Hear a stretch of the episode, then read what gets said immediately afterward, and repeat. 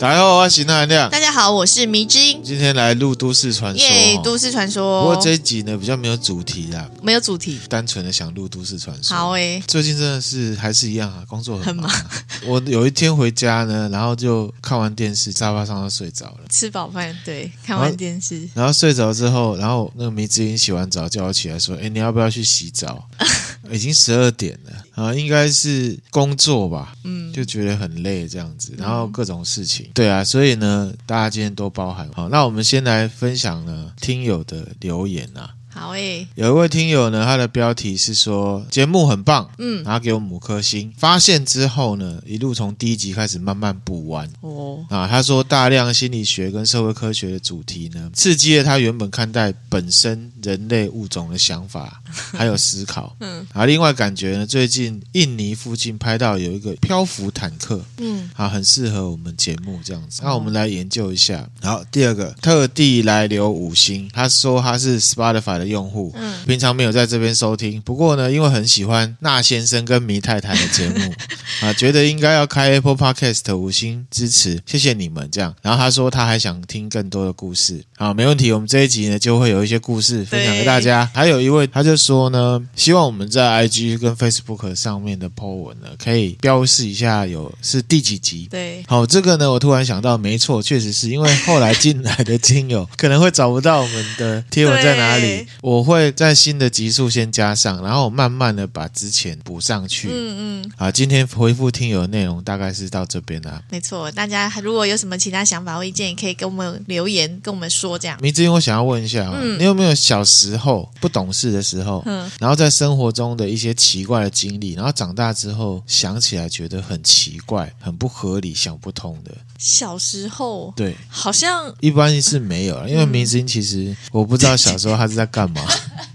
我就跟你说，我可能是国中的时候回才有魂魄入到我身体。啊，真的哈、哦，对，okay, 所以好像没有，没有哈、哦。哦，我在 PTT 上面看到一个，嗯、那这个故事其实没有很恐怖，嗯，可是又让我联想到我以前听到一个故事，嗯，那我先分享 PTT 的这个，好，好嗯、他说这是他小时候的事情，快要二十年前了。他说呢，当时觉得很害怕，一直哭，而且不知道到底发生什么事情。嗯，然后造成呢，他以后不太敢一个人搭电梯。嗯，哦，然后他说呢，长大后越想越恐怖，所以他就分享给大家。他说呢，大概是他幼稚园的时候，嗯，或者是国小一二年级，他其实不太记得。总之就是他很闲，不用上课，那可以跟着家长呢去办事情。嗯，所以呢，他就是跟他的妈妈去到农会。嗯，印象很深，就是他那时候很矮，大概就长到家长的大腿这么高而已。嗯，某一天早上啊，太阳很大，他就跟妈妈进到农会里面去。那进去之后，是不是通常都是大厅？然后往前看就柜台。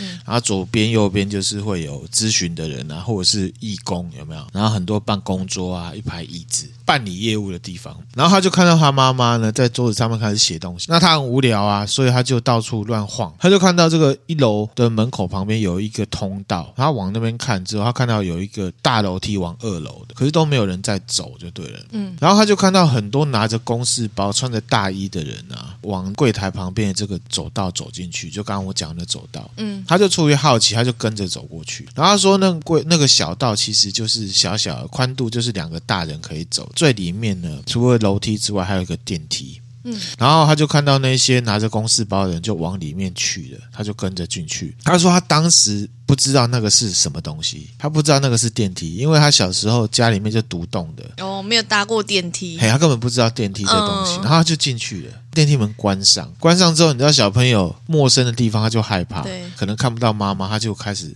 嗯哭，然后会是一直打那个电梯门，而且他也不会操作电梯嘛，对不对？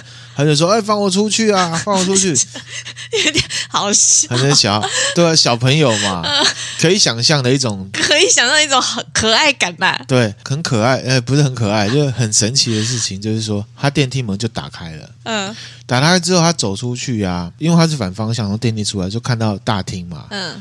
然后他就走出去，一样是农会的那个一楼大厅，一样是柜台，是一模一样的农会。嗯，可是呢，没有半个人，空无一人。然后他就要大家想象说，你有没有看过银行三点半拉下来的那个铁门，有格子的？嗯嗯，我知道。然后里面空荡荡那样子，他就看到就是那样子。他从这个农会里面往外看，还有看到车子停在路边啊。嗯，可是时间变成黄昏的感觉啊，然后他就哭了，哭着跑回电梯，嗯、而且呢，电梯门是开着的，好像在等他。嗯，他就走进去，走进去之后呢，他就狂哭。嗯，因为他想说走进去之后就可以回到原本的地方，可能他哭的太吵，然后就有人打开电梯，就发现有个小朋友在这里，把他带出来。嗯，带出来之后，外面就已经是正常的农会了，就又有人了。对。然后他就看到他妈妈一样在桌上写东西。嗯，他印象中他妈妈还问他说：“你写的靠啥？” 然后他的记忆就到这边了。好神奇哦！他等于是带他到不同的时光。的感觉哦，对，这个人他继续讲说，从此之后他很害怕搭电梯。哇塞，这是阴影哎！就小时候阴影，就像我骂韩亮本人怕蜘蛛，是因为小时候跟那个大蜘蛛近距离过。嗯，那小时候的经验真的会影响到长大之后。嗯，然后他就说，之后搭电梯就是会害怕什么电梯故障啦，或者是出来之后不是到你想去的地方，嗯，那种的。而且他就尽量不一个人搭电梯。对，这好神奇的经验哦。对，然后。他就想说：“哎，不明白那些拿着公事包的人要去哪里？嗯，怎么样？这个故事是不恐怖，可是蛮奇怪的。嗯嗯、这就让我想到一个啊，那哥他以前跟我讲过，对我也是想到这个，是不是？就是我就要分享，就是这个，嗯、因为那爸以前是从事服务业，上班时间跟一般上班族不一样。嗯，那妈呢，那时候年轻的时候会偶尔会去找那爸。嗯，有一次我哥就说，我妈就是带着他去，对，然后呢，那时候在大厅等。”然后大厅呢，旁边是有一个柱子。不是很宽的柱子，然后就是反正就一颗柱子。那你知道小朋友就是智障智障的嘛，都是会找东西玩嘛。对，就像刚刚那个 PTT 的一样。对，然后我哥说他就好像是逆时针还是顺时针，就是在转转圈，绕着柱子转，绕着柱子转，他在跑在玩，嗯、可能心里面有一段故事之类的，就玩嘛。他说转一圈，转两圈，反正都看到我妈坐在一个椅子上面在等我爸。嗯，转转不知道转了几圈之后，他转出来之后发现一样是大厅，可是我妈不见了，而且没有人了。也没有人了。对，可是呢，我哥可能是更小吧，还是怎么样？他没有哭，他也没有害怕，他只是觉得很奇怪，而且他可能也没有想到恐怖的地方去。嗯嗯，他就觉得很奇怪，然后他就反方向回去，转出来就看到我妈了。哎，这真的很神奇哎，这真的很奇怪。如果我哥这记忆是正常的，就跟这个很像。对，是不是？而且你哥是自。自己去转转出转到这样子的时空，对，就觉得很怪。还是说小朋友有什么特殊的，有办法体验到什么松果体？有可能吧，或者是多重宇宙什么，这个就不晓得。嗯、反正这个是我分享的第一个都市传说，嗯、这很怪哈。对，不知道各位听友有没有类似这样奇怪的经验？体验，嗯，就小时候可能觉得怪，可是也没有觉得怎样。随着年纪增长，越想就觉得越奇怪的事情，可以分享给我们。美芝，现在想一想有吗？我现在想一想，我觉得应该就是我妈常讲的。有一次，我们她带我们家人去爬某个山，去某个游乐区，然后我她不是说我走失，我跟别人走嘛？啊，对。我觉得那个可能不是我跟别人走，是我以为我跟着他们走。那、啊、这个地方恐怖在哪里？就是就是，其实。嗯走到一个平行时空去了之类的。OK，好吧，我自己是觉得就是傻小孩，然后跟错人嘛。那我是跟错人吗？我也不知道哎、欸。我们之前以前还有掉到那个猪屎的时候，你为什么要在这里分享？哎、欸，这个很危险的、欸！明之前以前也是过着危险的生活哎、欸。冒险女孩。听岳母说啊，嗯、以前有那乡下地方是有养猪的。对，我阿伯啦，我们家后面阿伯在养。对，那排泄物存放的地方啊，其实是非常深的，而且小朋友。没有，你笑什么？觉得很好笑，啊、我不记得，完全不记得。而且那个是很很深的，而且小朋友的身高其实摔下去会灭顶。而且那应该很高吼，应该很难挣扎。而且呢，那个说不定真的没有人发现的话，真的就会灭顶。其实说不定我体内很多猪食的东西。我不是要联想到这部分，我只是觉得还好有被救起来，不然真的是很危险。重点是我爸还因此，因为那时候乡下嘛，小时候。我们家附近没有卖那种爱国彩券的地方，我爸还特别陪掐载我去买爱国彩券，到很远的地方去买。对，有中吗？结果没中啊，所以 所以这种事情没有一定是怎么样，这没有连结，对，没有连结。现在又让我联想到以前的小孩气场真的比较强。哦，我也觉得，哎，我也觉得。迷之音的弟弟啊，就是我小舅子，嗯，他以前呢在幼稚园上班啊，不，幼稚园，他小时候 在幼稚园上课。然后他突然很想家，他就自己走回来。然后呢，老师也老师也没发现哦，是回到家之后，迷之音的妈妈才发现。哎、啊，你怎么回来了？对，哎，如果这种事情发生在现在，那个幼稚园被告到翻掉吧？翻掉，真的是翻掉。好、哦，我真的觉得以前的小朋友气场比较强。嗯 真的掉死粪也没事，对啊，叫死坑啊！什么叫死粪？死坑。然后这故事我们分享到这边，然后另外一个呢是哦，刚刚有讲到我们今天没什么系统嘛，哈，对，那我们就来分享一个呢，我在 Reddit 上面看到的，嗯、叫做巧合男。巧合男，对，我不知道是不是创作文章，可是这一篇文章算是大家回应蛮多的。嗯，然后这个是主观视角写的，我大概念一下哈。好，他就说他半夜醒来去厕所，然后回来的时候发现自己还睡在床上。哦，然后他站在床边，还在想说，这个位置上的人究竟是我本人还是别的东西啊？看起来跟我好像，而且穿的跟我一样的衣服。哼，然后呢，他看这个人呼吸很深沉，就是在睡觉。站在床边，他在想说。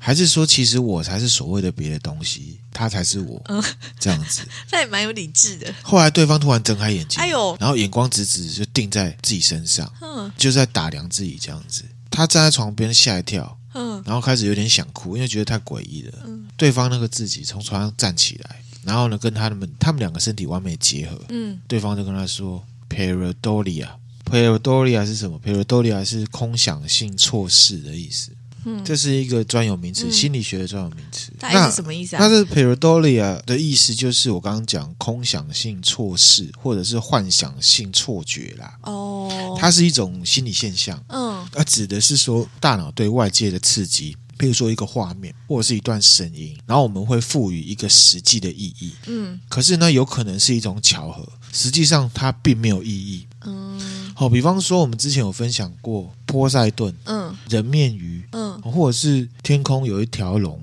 或者是看到观世音菩萨云做成的，嗯，或者是空中的小熊维尼，这种的呢。都有可能是所谓的空想性措施。哦，人们呢通常会把云啊看成动物，嗯，人脸各种，或者是我们之前分享过那个倒着播的那个 Eagles 的歌，嗯，就是说有撒旦，对，好，那其实也有可能是空想性错视带来的幻觉。可是到底是不是这个真的不一定，只是说有一个这样子的心理学名词分享给大家。然后从那次之后呢，他就自己觉得说他遇到的巧合男，嗯，他就觉得。觉得他是被一个巧合男给附身的感觉，他看到什么东西都觉得是巧合。比方说，他看到那个外带杯的杯盖躺在那个人行道上面，他就觉得那个是是一张脸，而且眼球呢很开，然后露出一个很令人不悦的微笑，这样子。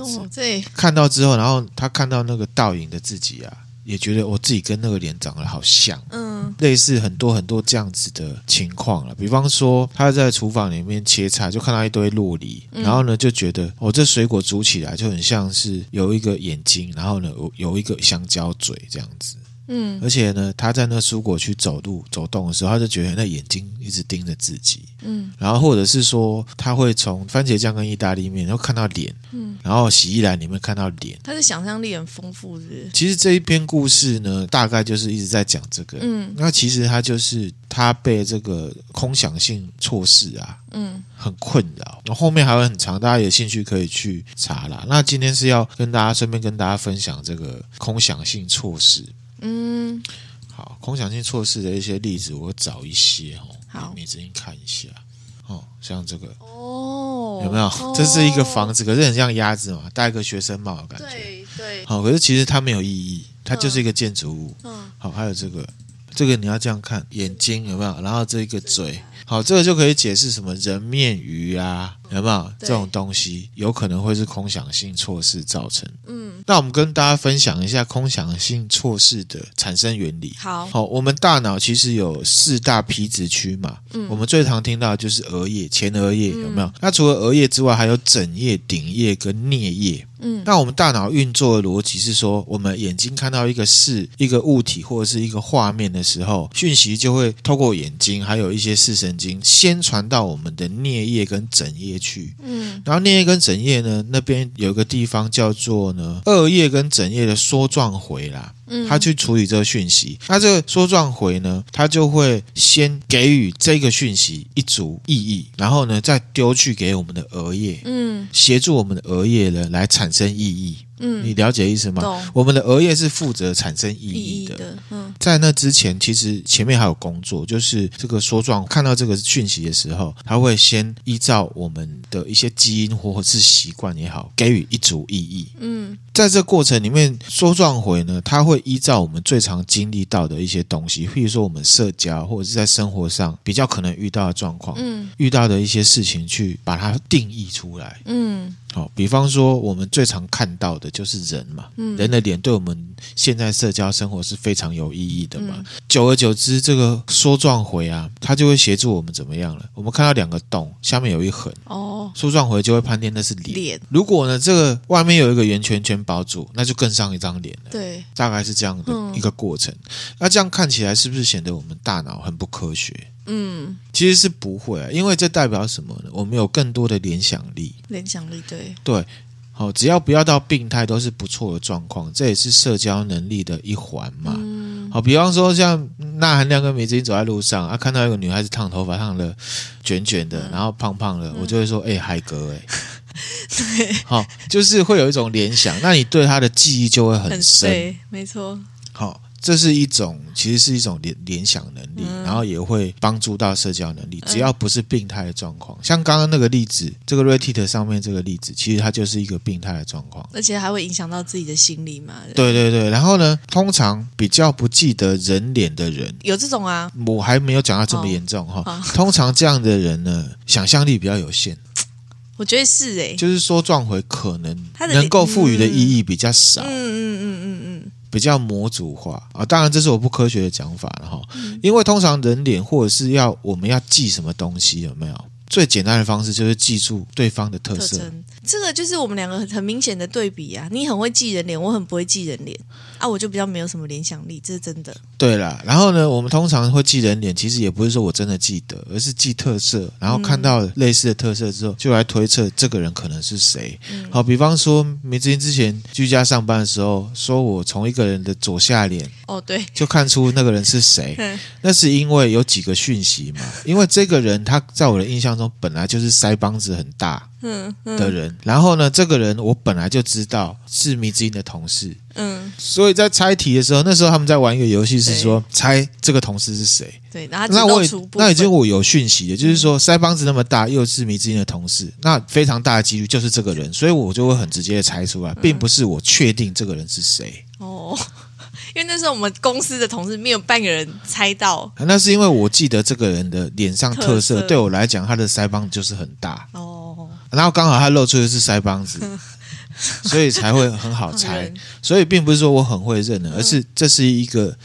有程序的方式在进行的。Oh, okay. 好，那讲到说，如果我们的这个梭状回受损的话，嗯，那可能就会得到我们常讲，梅子英刚刚要讲的脸盲症。嗯啊，对对对，对，就是脸盲症。那我们也常说自己脸盲嘛，梅子英也有一点，对，对不对？对。可是其实我们没有那么严重，因为哈，那只是自己没有把注意力摆在那个事物上面而已，嗯，并不是真的有这个症状。因为真正的脸盲症是很严重的哦。真正的脸盲症并不是认不出特别的人，真正的脸盲症呢，比较不科学的说，患者会认为所有人长得都一样。哦，是这样。而且甚至来，我给你看一张图，这两张图对他们来讲是一样的啊，这么严重哦？这么严重？对，这个是核状回受损之后，有的是天生的，有的是外力可能打到撞到什么造成的。嗯嗯嗯。好，就是说，其实真正的脸盲症呢是很严重的。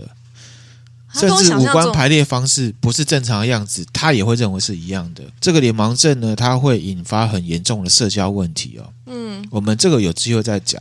我只讲说脸盲症真的发生的时候，他会认不出亲人哦。这跟我想象的脸盲症完全不一样。对，所以不要常用脸盲症来免来来形容自己的。其实你就是没有用心而已。因为你你干嘛？我不想讨论了。其实脸盲症是很严重的。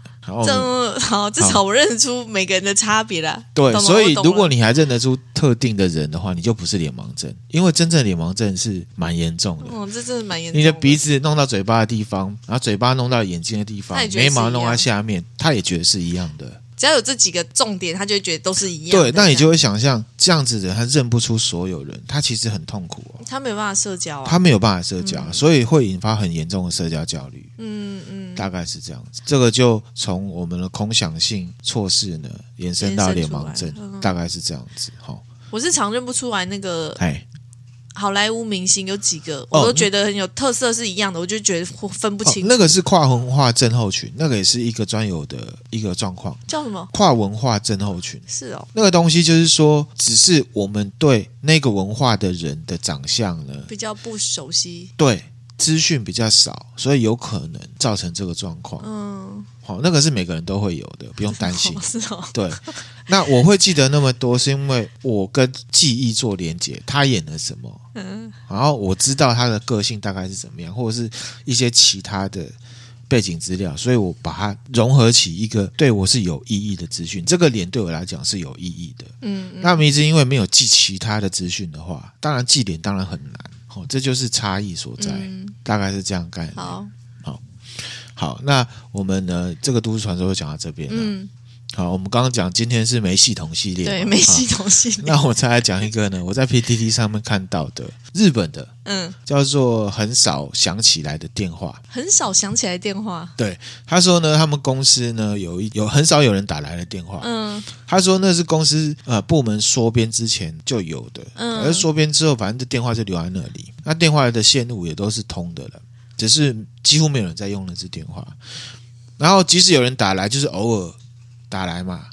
好，譬如说我我今我今天去的一家公司，我可能是顶以前你哪个离职的同事的位置，嗯嗯、就有人打来说：“哎，请问谁谁谁在吗？”我就跟他说：“不好意思，他离职了。”嗯，好，大概是这样概念。那或者是呢，偶尔会有拨错电话的情况。嗯，这个主角他说，有一天他因为工作很多啦，礼拜五晚上加班。他一个人加班加到半夜，嗯，然后他就觉得很干啊，他礼拜五应该要去对啊，出去玩啊，喝一杯什么的。突然间工作一大堆，所以他就加班。礼拜五晚上加班真的是心情最差的时候。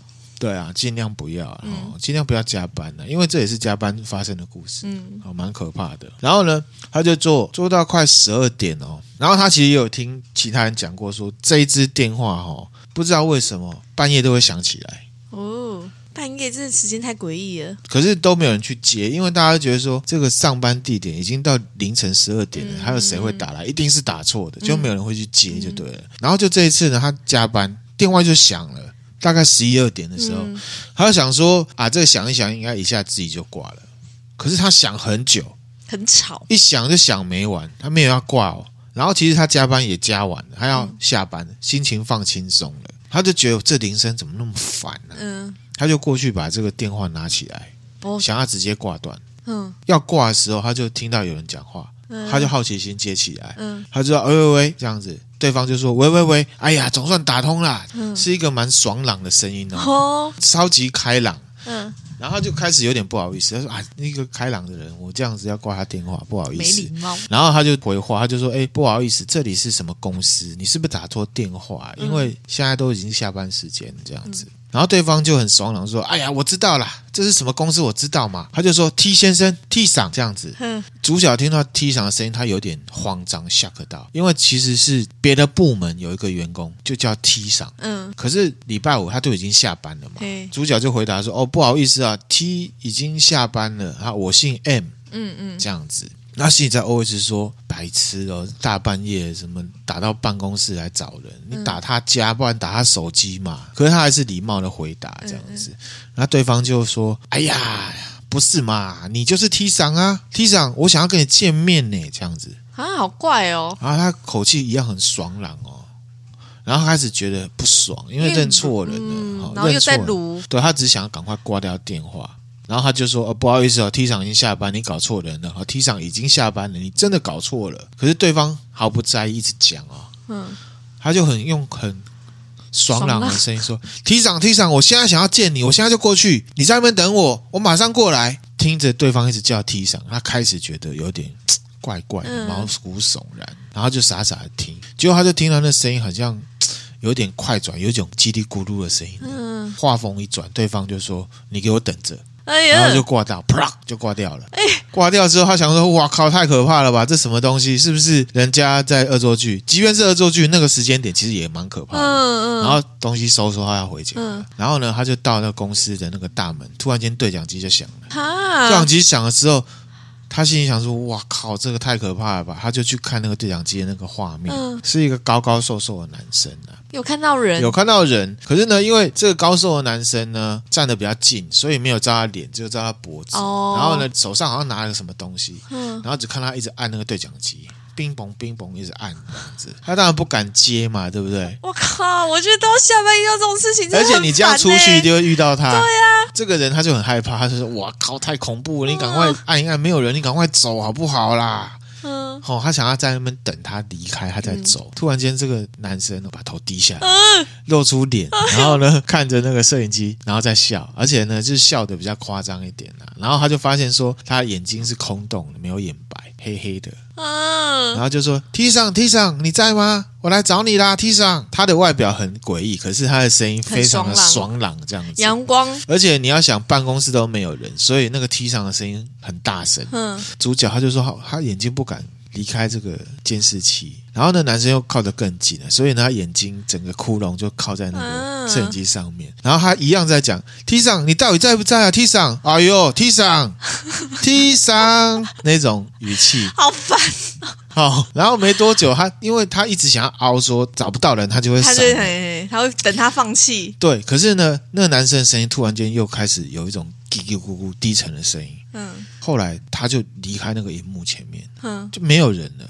然后他就是一直停在那个对讲机前面看，他很怕呢，到时候要冒出来，嗯，会被吓到嘛。嗯、越想他就越不敢出去啊，怎么办呢、啊？他就在那边凹凹到呢天亮，哇塞，他不敢出去，好倒霉哦，很倒霉哈、哦。这感觉是 T 桑惹出来的麻烦啊。哦，然后呢，看到天亮了，他就敢出去了，他就开门出去，嗯、自动门也打开了，嗯。哦，还好没有什么东西，没有人，没有回马枪。可是地上呢有一个牛皮纸袋，嗯，这个主角他把牛皮纸袋打开来看，是一个用纸剪成人形的东西，有点像是纸人形那样子。嗯嗯，然后他就想说，这个太可怕了，这到底什么东西？他又也有点生气，嗯，然后他就把这东西那个塞回了信封里面，然后把它撕碎，哦，丢在垃圾桶里面，嗯，然后就回家了。然后休了两天嘛，对，这个周末他就遇到这个可怕的事情，他就跟朋友讲啊，嗯、然后晚上会觉得很可怕，嗯、这样。周一到公司啊，接收到 T 上死掉的讯息，死掉了。他在周六的晚上啊，被电车撞死，嗯，而且呢，遗体被撞的四处分散，嗯，就很像他把它撕烂一样。诶，这是什么啊？然后呢，只有留下现场的证件，才知道他就是 T 先生，嗯，这样子。他听到这个事情的时候，他马上想到周末遇到的事情，嗯，他就觉得说，是不是他害死了 T 先生？嗯，可是他没有跟人家讲，反正他有去参加 T 先生的葬礼。经过半年后，这事情也就过去了。嗯，过去了之后呢，有一天呢，他又要加班，只是说他这次加班有同伴，好，有一个呢叫做 A 系长，位于主任跟科长中间，就大概是副科长，可是他们就叫系长，嗯，这样子啊，反正两个人一起加班。加班到一半，那只电话又响，他又想起之前的事情，这个系长就跑去接了。他去接了，他去接，他就说：“哇塞，吵死了！这时候谁会打电话来？”他就接了。主角是要说：“不要接呀！”嗯、可是系长已经接了。嗯、接了之后呢，就听到系长说：“你好，我是哦公司的 A 这样子。嗯”他就听到那个 A 系长在讲说：“哦，我姓 A，我不是 M。”啊！天哪，抓交替啊！对，他说：“请问你找 M 有什么事吗？”哦，然后因为是 鸡皮疙瘩啊，这可怕哈！可是我觉得这 A 蛮好，他也没有说哎找你的，因为他可能觉得这时间怪怪的，他就是说哦，我会帮你转达哈，好好谢谢谢谢，我要挂电话，他就挂掉了。嗯，然后这 A 系长就过来跟我说：“沙小啊，这个莫名其妙开朗的声音，讲一些乱七八糟的话，说他找你，我听了火气超大的，我把他挂了。然后呢，他一直抱怨那个人说，我就已经跟他说我是 A 了，他还说我是你。”你是 M 桑嘛？M 桑你好，M 桑超级烦的，莫名其妙就是骂他就对了。嗯、然后呢，这个主角是听这个 A 系长在那边干掉啊，他就假装若无其事，因为他没有把任何之前遇到事情跟任何都没有讲，嗯、因为他觉得自己害死了那个自己害死了那个。后来他离职，M 桑就离职，离职，M 桑就离职。事情故事就到这边，嗯，反正他就是搞不清楚那通电话到底是谁打的。然后还想说 T 赏是不是他害死的，到现在他依然不知道这样子。嗯，但是这电话是哪来的也不知道，不知道。这个回马枪威力很强哎、欸，哦，是不是死神啊？可是不知道哎、欸。不晓得、哦，不知道哎、欸，反正就是这样一个故事。嗯、这个故事气氛蛮蛮蛮诡异，而且蛮日本的。对啊，好，大概是这样子。好，讲到电话，嗯，你有没有想到一个之前网络上常看到一个都市传说？你说哪一个啊？就是二零一四年的时候啊，五月十七号，日本青森的消防本部。嗯，他收到了一个来自于这个青森市居于深泽别庄的一个室内电话，打电话去报警。嗯，那可是因为收讯太差呢，这个消防队他们根本没有听出来对方在讲什么。嗯，因为这个哈、哦、居于深泽别庄这地方是在青森深山里面。他们就觉得说啊，是不是有人求救？可是讯号不好，不好，所以他们就冲去那个现场。嗯，结果呢，那现场根本就是一个废墟，嗯，根本没有半个人。哦，好，那这个呢，居于深泽别庄呢，位于哪里呢？哪里？青森县的八甲田山。哦。我知道了，你知道对不对？就是那个哈，然后后来他们去查了之后呢，他说那个电话是转盘式的，嗯，那个转盘的比较不可能刚好打出一一九这样子。嗯这就让人家联想到，其实八甲田山在以前有一个很可怕的灾难事件，这样子。那我今天大概来讲一下。好，好。不过在讲之前呢，要讲一下，现在八甲八甲田山已经是一个很非常出名的观光胜地哦，交通非常方便。嗯嗯。我们之前之前不是想要去青森吗？东北，啊、东北嘛。嗯。其实那也是一个好地方，因为八甲田山是日本的名山百选之一。哦。哦，可以去看红叶。嗯，然后呢，也是一个滑雪胜地，地。对，那可是，在以前，这就是一个不毛之地了。嗯，好，那这个八甲田山，它是位于青森县青森市居于深泽的一个山呐、啊。嗯，它标高也不高哦，一千五百八十五公尺。嗯，可是呢，地形复杂，地貌比较多。嗯，而且呢，在那个地方。冬天的最低温是零下负三十度，我靠，会到那么冷哦？对，之前那个恐怖的三难事件就是发生在这里。嗯，好，我们今天就要来分享这个故事。好，好，就是在呢一九零二年，就是明治三十五年的时候啊，嗯，那时候呢，他们是在更早之前有参加这个甲午战争嘛，嗯，侵略中国嘛，哈，然后他们那时候就有一个经验，就是冬季在寒冷的地方呢陷入苦战，嗯，所以呢，他们觉得这个。寒地作战呢，非常的辛苦，嗯，然后呢，会造成很多死伤这样子，所以他们也在预测说，之后如果跟俄罗斯打起来，因为后来确实是有日俄战争嘛，那在日俄战争打起来的话，可能就是会非常多的寒地作战，嗯，所以他们就拟定了这个演习计划，在一九零二年的时候，就是明治三十五年，日本帝国陆军第八师团步兵第五联队。这个单位呢，要来演习，所以他们去那边是算演习。他们是要演习，嗯，然后这次行军呢，其实不只有第五联队，还有另外一个三十一联队，他们是分开走，然后他们担负的任务也不一样。这个第五联他们是预想说，如果今天俄军打过来了，因为其实青森北海道是很靠近苏联的，嗯嗯，俄皇啦，俄罗斯，俄罗斯，俄罗斯帝国这样子，嗯。如果打起来的话，他们如果被占领的话。有没有办法透过人力用雪橇的方式来运送物资？因为他们就是假设说他们的铁路被占领了，嗯嗯，断粮其实就不用打仗了。对，所以第五联队是在做这个事情，演习这件事情。那另外一个三十一联队呢？哦，他们是要测试急行军的极限啊，防冻伤的预防训练。嗯嗯，而且呢，这个三十一联队他们走的路线呢是两百二十四公里。哇！那那个第五联队呢？他们就是从青森出发。嗯，好，我跟你看一下地图。好，好，他们就是从青森市出发，到田代，到山本木，到八户，然后中间呢这一块八甲田山就在这里。其实没有很远，对。可是因为都是山区，所以很难走，很难走。这两支连队的部队长就因为距离的关系，他们会判断嘛。嗯、所以呢，三十一联队的这个部队长，他们为了要走这个东西，他们其实从一个月前就开始在准备。准备，譬如说防冻防寒，因为那时候的日军他们也是穿草鞋。哦，草靴，嗯，然后因为很冷，所以他们还要士兵在袜子里面放辣椒，嗯，然后抹油，穿比较多层的袜子，这样有用哦。对，然后呢，他们还跟当地的居民，嗯，一些猎人沟通，做好补给线，以当地的猎人作为向导，哦，怕迷路，哦，很严格去做。那第五联队就不一样了，第五联队因为距离近。嗯，我刚刚讲三十一联队是一个月前就开始那个了嘛？准备。那第五联队因为这距离近，他们是五天前才开始准备。嗯，然后呢，他们五天前就先走一次，可是他们走一半而已。嗯，第五联队里面呢有嗯有六个小队，那中间有一个小队先去走，嗯，走了一半回来，然后就跟部队长说啊，这 OK，透懂了，辛苦可是 OK，嗯嗯，这样子，所以呢，他们其实没有太大的事前准备，事前准备，而且他们第一个去预演那个小队呢，还回来说到时候到那个田代新汤的时候还可以泡温泉。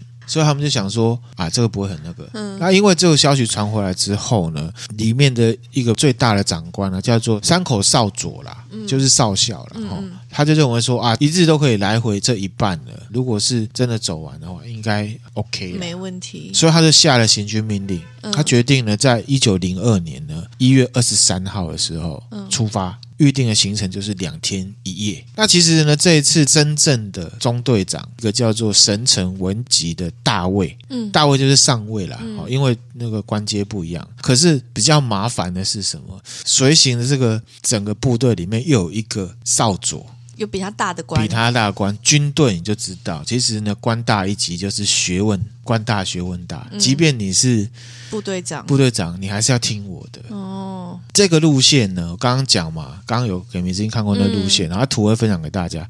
这一段最有难度的就是一开始，嗯，从青森穿越八甲田山到田代新汤这一段，这一段，嗯，是最辛苦的，嗯，嗯，因为呢，这地形很陡峭，而且又是火山地形。好，明子英跟我有走过火山地形。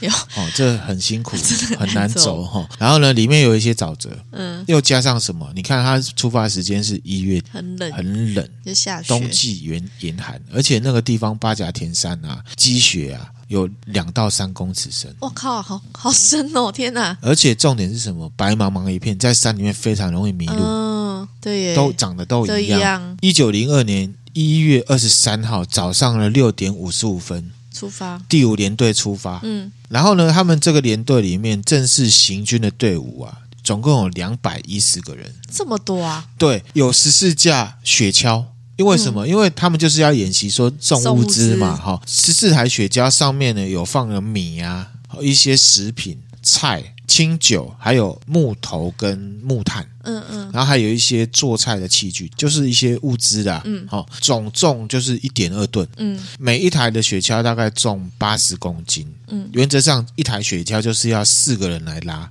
哎，你有想说，哎，八十公斤为什么要四个人来拉？因为雪地。嗯，然后地形。除了这些之外，那个士兵他们就带了个人的行李，然后还有一个中午要吃的便当。嗯，然后还有两个战备口粮，小小的。嗯，很正常，很合理啊。好，因为两天一夜嘛。对啊。好。他们没有想到结果很严重，而且他们衣物并没有太防寒。嗯，好 T K 哦，对，没有太防军队了哈。而且他们随行的军医啊，并没有针对防寒做什么重要的嗯宣导跟指示，只有说如果冷的话，就多多的摩擦你的手掌哦。然后呢，脚呢要这样子赶快踏步，搓一搓，让这样脚可以有血液循环。嗯，反正就是没有教士兵们如何去防冻伤，而且这个第五联队的他们的装备啊，也不是冬季标准配备，就对了。他们为什么要这样子嘞？可是因为之前已经有人走到一半成功了嘛，所以他们就觉得，他们心里面满满脑子想着说，我要到田代新汤泡汤，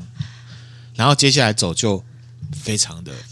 不够谨慎，不够谨慎，好、嗯，然后就去。那可是刚出发就有一个大变数，嗯，什么大变数？下大雪。因为第一次预演的时候天气很好，嗯，然后就真的就下大雪，嗯、而且是青森县呢非常大的寒流，哦、而且呢大雪纷飞，嗯，那他们就开始行军，就经过一个叫做田茂牧野的地方。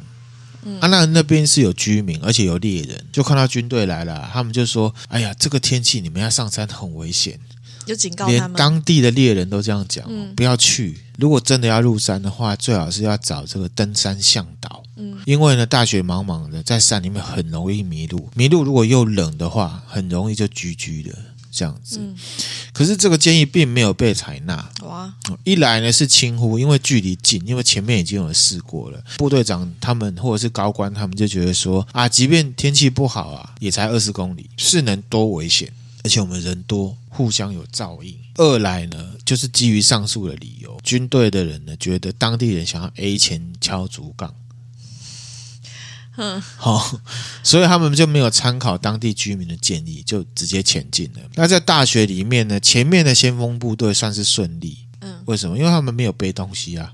哦，好，后面载物资的雪橇队呢就跟不上。嗯嗯，那这时候呢，中队长就命令部队休息，让后面的雪橇队呢，大概五六十个人。好，慢慢的跟上。嗯，而在等的时候呢，气候就恶化了，雪下的更大了。那这时候军医紧张了，因为呢，他基本上也没有给大家什么有用的防寒建议，对所以他跟队长建议说，大家折返，等到中央配发了齐全的防寒装备，再来做演习。嗯，哦，军医有说就是中断的意思，对，说建议中断，赶快回去。嗯嗯、可是这时候官大学问大的事情就发生了哈，在军中，如果大家有当过兵就知道，真的是这样。这时候山口少佐呛下了。哇他不是这个任务的部队长哦，可他呛声，他就说：“这点风雪能阻挡得了我们大日本陆军吗？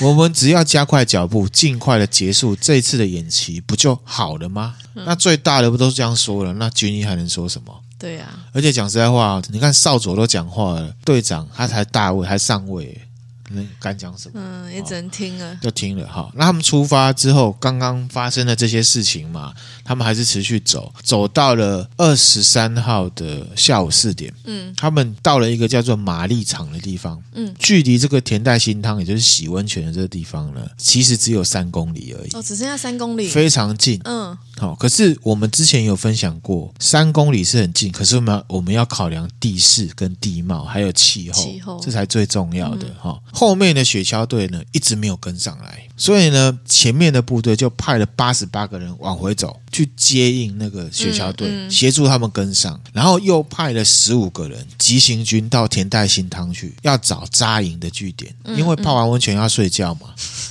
要休息啦，对对对，要睡觉，要休息。那其他部队的人员就在原地，嗯。好，就在这个马力场这地方。哇，他们就是分散了，人都分开了。分开，好，分开了之后，接近晚上，风雪越来越大，嗯，天后也变暗了。嘿好消息是雪橇队赶上来了。哦，可是呢，光线不足嘛，然后呢，视线不佳，原本就积雪的地方，现在大风雪，所以积雪更深，雪橇完全不能移动。哇，山口后来就命令所有的士兵放弃雪橇。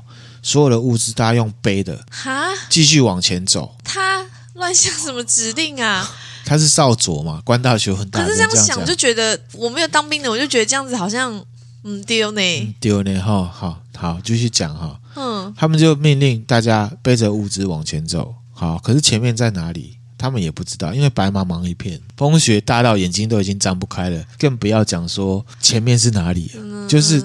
找不到方向，你知道吗？所以呢，这个大部队就开始期待说，去探路的这个十五个人可能够回来，然后带他们去到田代新新汤。嗯，好、哦，这时候十五个人真的回来了哦，集合了，真的回来。可是因为大风雪又一片白，没有标的物可以识别他们的方向，他们一直以为自己走的是直线，他们往田代新汤去。可是其实他们转了一圈回来。所以他们也没找到田代新汤。他们没有，他们以为他们会到田田代新汤，怎么走回来？怎么又是你们？所以他们没有，他们的任务没有达成，没有达成，嗯、他们也迷路的意思。嗯哼，可是至少有回到原本的地方。对，这样子呢，这样讲对不对？过程已经过了四个小时，到了晚上八点十五分左右了，那就只能就地休息了。他们只好就地休息，嗯、所以他们所在地呢，就是在一个叫平泽的地方。这个平泽呢，离田代新汤其实。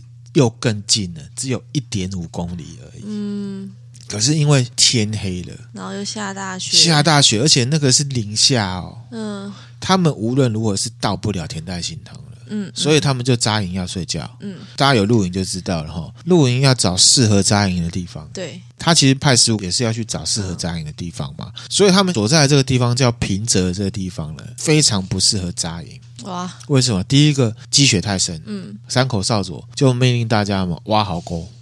不是，他就不是队长，他为什么要一直下令？因为他官最大啊！我跟你讲，军队都一样啦。他他这很不尊重军中的体制，就是我官阶最大，就是我说了算。那当初他就来做部队长就好啦，他干嘛要叫部队长别人当，然后自己在那边下令，莫名其妙，哎、自己想当部队长就当啊。总之就这样吧，哈。然后呢，他命令士兵呢，下面的手下呢，挖了宽两公尺、长五公尺、深二点五公尺的壕沟，很大哦。挖雪的意思嘛，把雪挖开。对，然后挖了五个。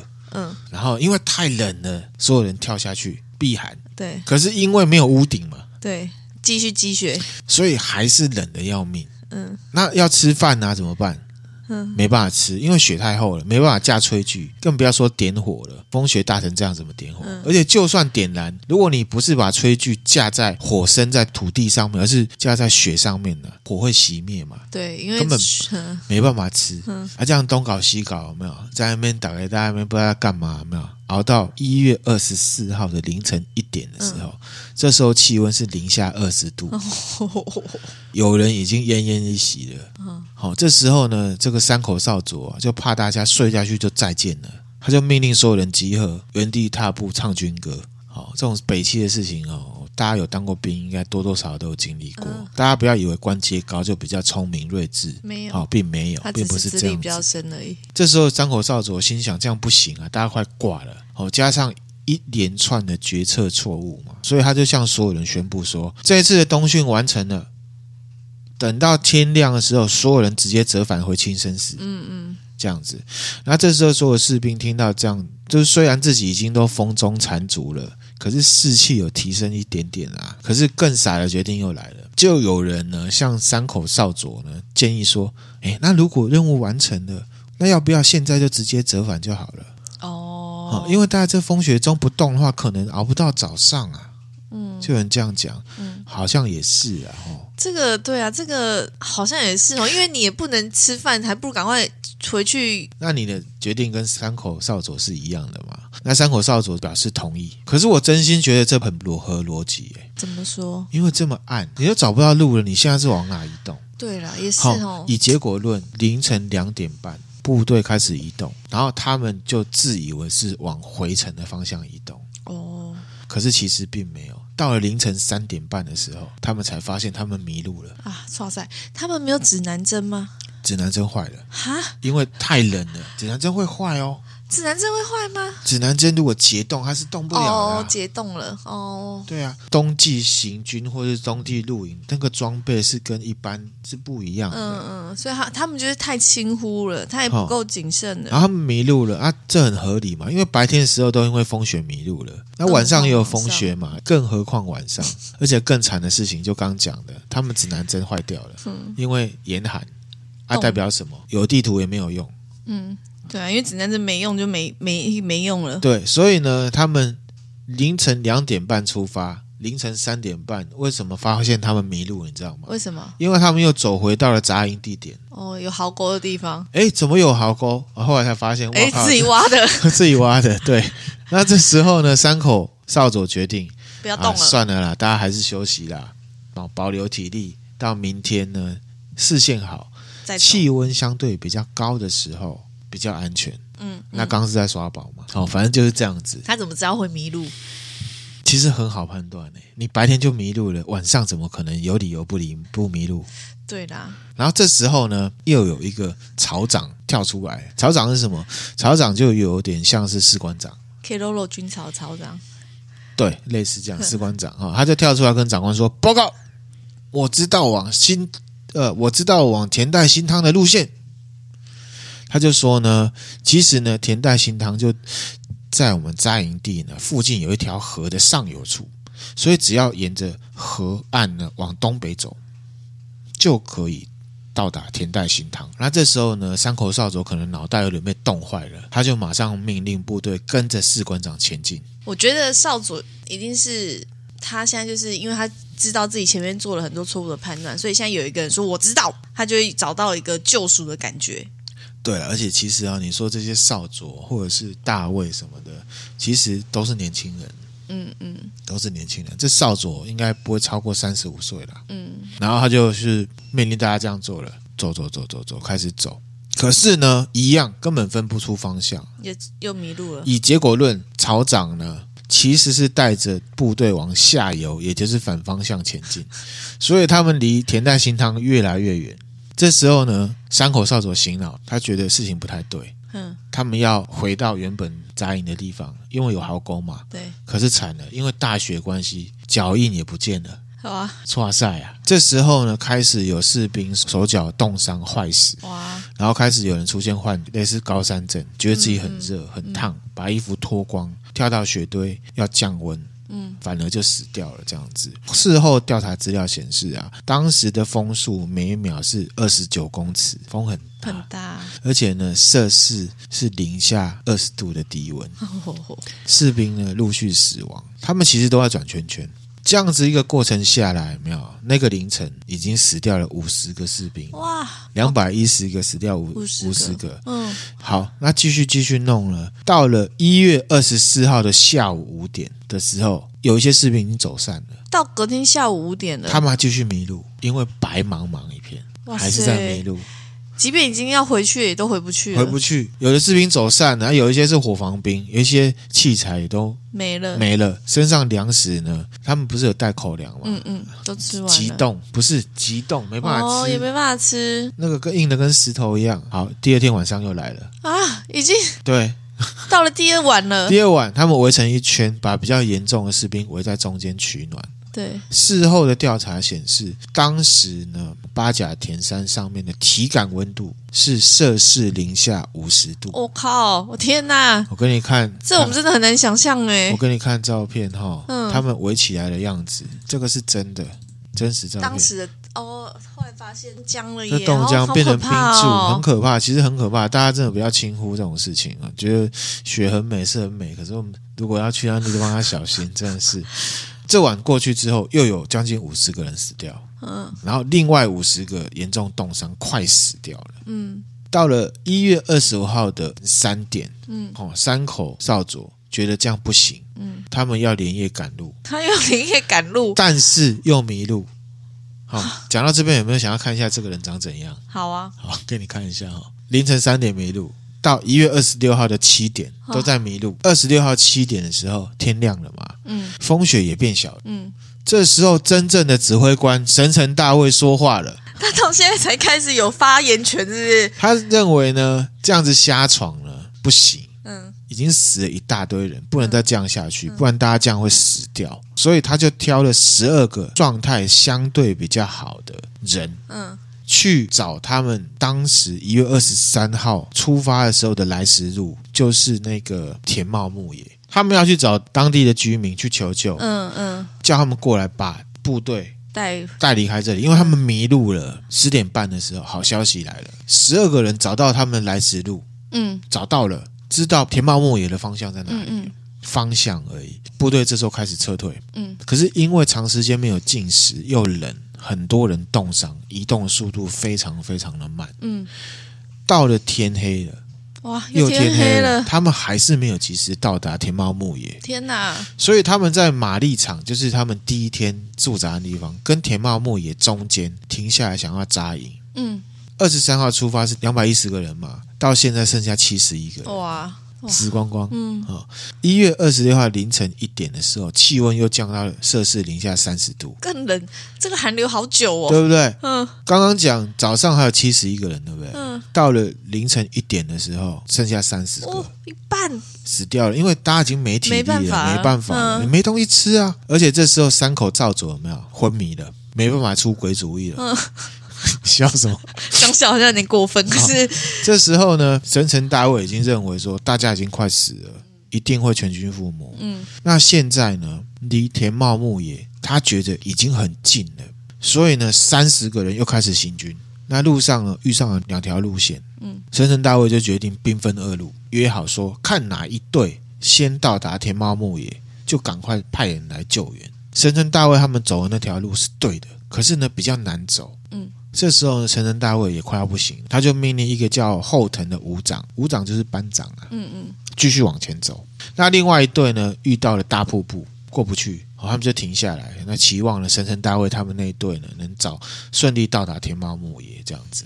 好，那在另外一方面呢，第五联队在青森的本部，他们就觉得奇怪了，二十三号出去，怎么二十六号还没有回来？嗯，好，即便是有大风雪，照理说 delay 一下应该回来啦，他们就觉得很奇怪，所以他们二十六号呢，派搜救车队去找人。我觉得他反应也太慢了吧。讲好二三二四两天一夜，他二十四号没回来，你就应该要去搜找、搜寻啊。因为他可能就觉得说大风雪可能 delay 了，可是他们没有想到说这么严重这样子。那也是二十五号没回来，你就要去看啦、啊。对啊，反正总之以结果论，就是二十六号他们才去找。这一群人真的这样不行。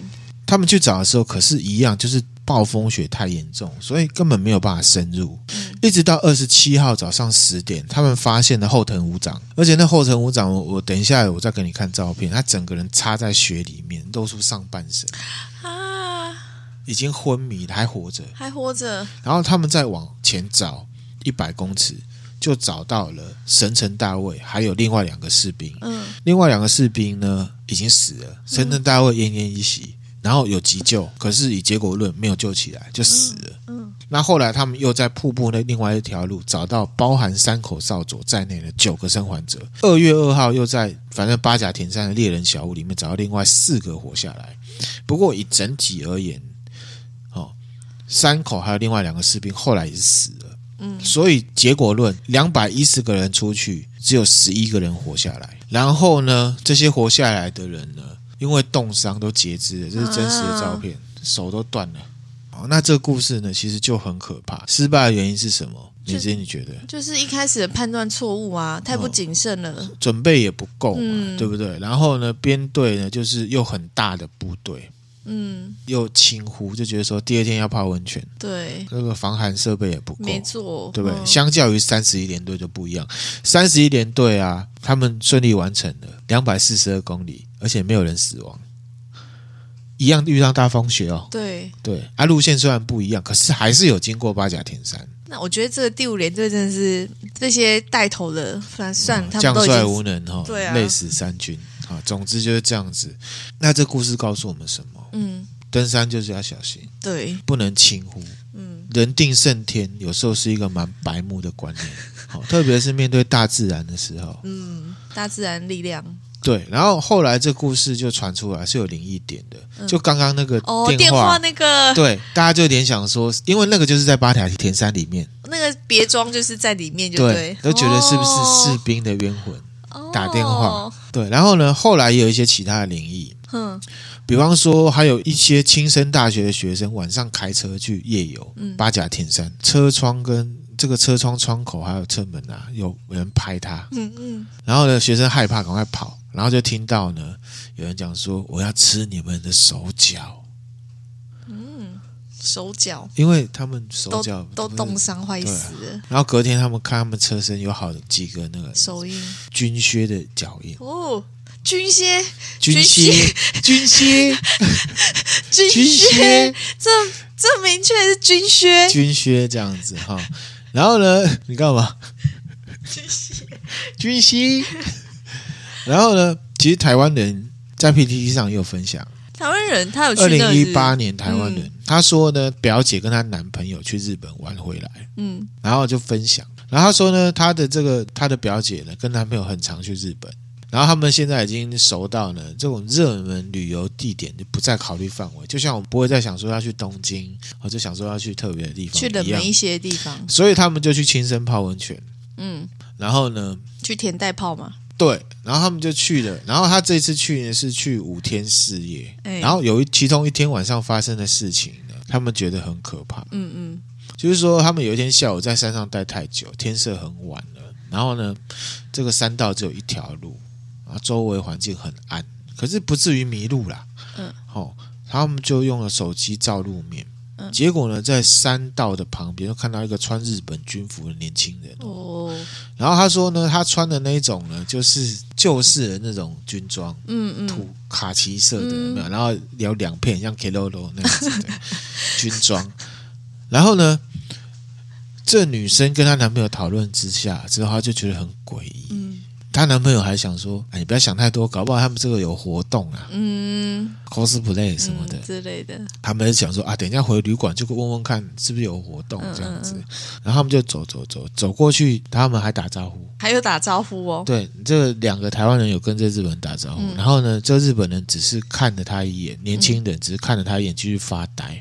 嗯，然后他们才发现说，哦，这个年轻人穿的很轻薄哦。嗯，那时候大家体感温度就是两度左右。嗯，他们看到这个年轻人脸色看起来啊很苍白。嗯，可是他都不动啊。然后呢，这女生就问他说：“你从哪里来？为什么不回家？”这样子，就跟他搭话。结果对方说：“开利泰想回家。”对，我想回家。嗯，然后呢，还一直问 “U 档在哪里？”嗯，“U 档”，他听不懂什么是 “U 档”。这个女生就指着山脚下有一个亮亮的地方，嗯，她说、啊、那旅馆在那里，嗯，因为她听不懂什么是 U 档，嗯，她就以为她讲旅馆这样，对，然后对方就摇头，因为太怪了，所以他们就离开她了，嗯，然后她的男朋友很 nice 哦，还把羽绒外套塞给对方，哦，还把自己羽绒外套给他，对，然后跟她讲说。请你稍等一下，我们会找日本人来帮你协助。嗯嗯，然后这日本人表情漠然的，都没有没有什么表情就对，对。然后这两个人就下山了。下山之后呢，这个女生就问说：“哎，问她男朋友说，哎，那把枪是不是真枪啊？”嗯，她还有背枪在身上。对。然后回到旅馆的时候，他们又问说：“有没有人在玩 cosplay 啊什么的？”嗯嗯，答案是没有。嗯。然后反正刚刚事情，刚刚事情，他讲给旅店的人听，大家都听不懂。嗯，后来她的男朋友坚持要大家上去，因为因为那个年轻人好像很危险嘛，大家去找，什么都没有找到，羽绒外套也没有找到。哦，然后这件事情呢，就是他日本行印象很深的部分。这遇到是真的会蛮蛮那个，然后如果又知道八甲山然后后来他是回来之后分享，才有人跟他讲八甲田山的事情。哦，好，还好是事后知道，我觉得。二零二零年又有一个。是当事人上来分享，他说分享一个日本东北的故事。嗯，她跟她老公去旅游，嗯，从仙台自驾到青森，我们下次可以试试看。好，好，逛完了石河田湖，然后还有其他地方要去泡温泉，嗯，然后查到这个温泉饭店之后，就导航开到那边，啊，已经下午五六点了。然后呢，没想到这个温泉饭店说。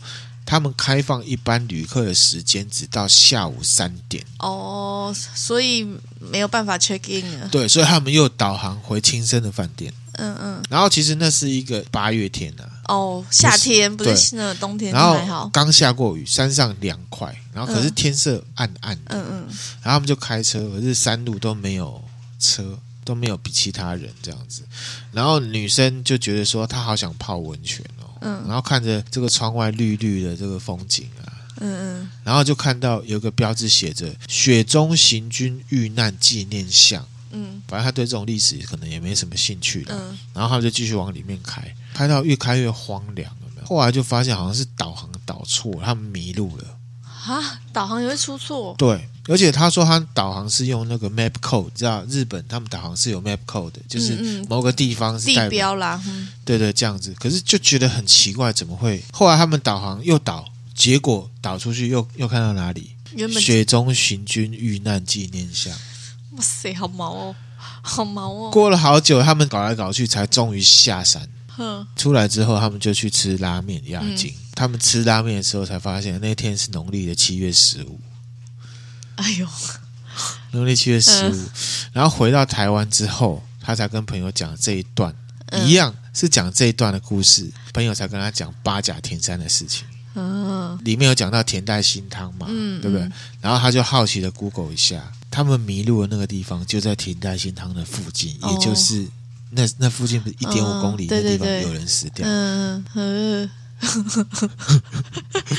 人家都是回来才知道的。对，然后这个故事就分享给大家。这蛮恐怖。啊，这个事情呢，有电影哦，有电影。一九七七年有一部片叫做《八甲田山》，就是在讲这个事情。哇，一九七七年也很久以前的片子。对，而且这件事情呢，也有进到日本的陆军军歌啊，纪念他们是不是？对，它里面有个歌词呢，是讲说，反正上级也没打算让我活着回去。哇。后来呢，进入到昭和时代被改了，改成我也没有打算活着回去。嗯嗯，大概是这样概念啊。后来呢，二战之后，我刚刚讲那个片嘛，对，八甲田山那个片，他又把这个陆军军歌的歌词当做这个电影的插曲，这样子。哦，嗯，好，好，今天分享的内容在这边呢。嗯，梅子英觉得怎么样？就是很想要骂那个那个少佐，山口少佐，对，就是很想要，但是后来也也也那个了，他后来也死掉了。对，可是他真的要负起很大的责任，对自己太过自信了。对，千万不要自负。而且，对啊，怎么会有这么这么傻逼的一个判断？哦，你前面之前的人去走，就觉得这样 OK，然后都没有想到说，哦，你可能是走白天，你那时候不用过夜。对，而且又是天气好的时候。对，这是很基本的东西，怎么没有考量进来呢？然后两百多个人的命就交在你手上，然后你也不是部队长，你在那边大声什么？高官啊？啊，那就你就当部队长就好了。哎，高官就是这样啊。就说你是负责人啊，出事了你扛，然后功劳我我拿，不都这样吗？马基维利主义，那个马基维利不也这样说了吗？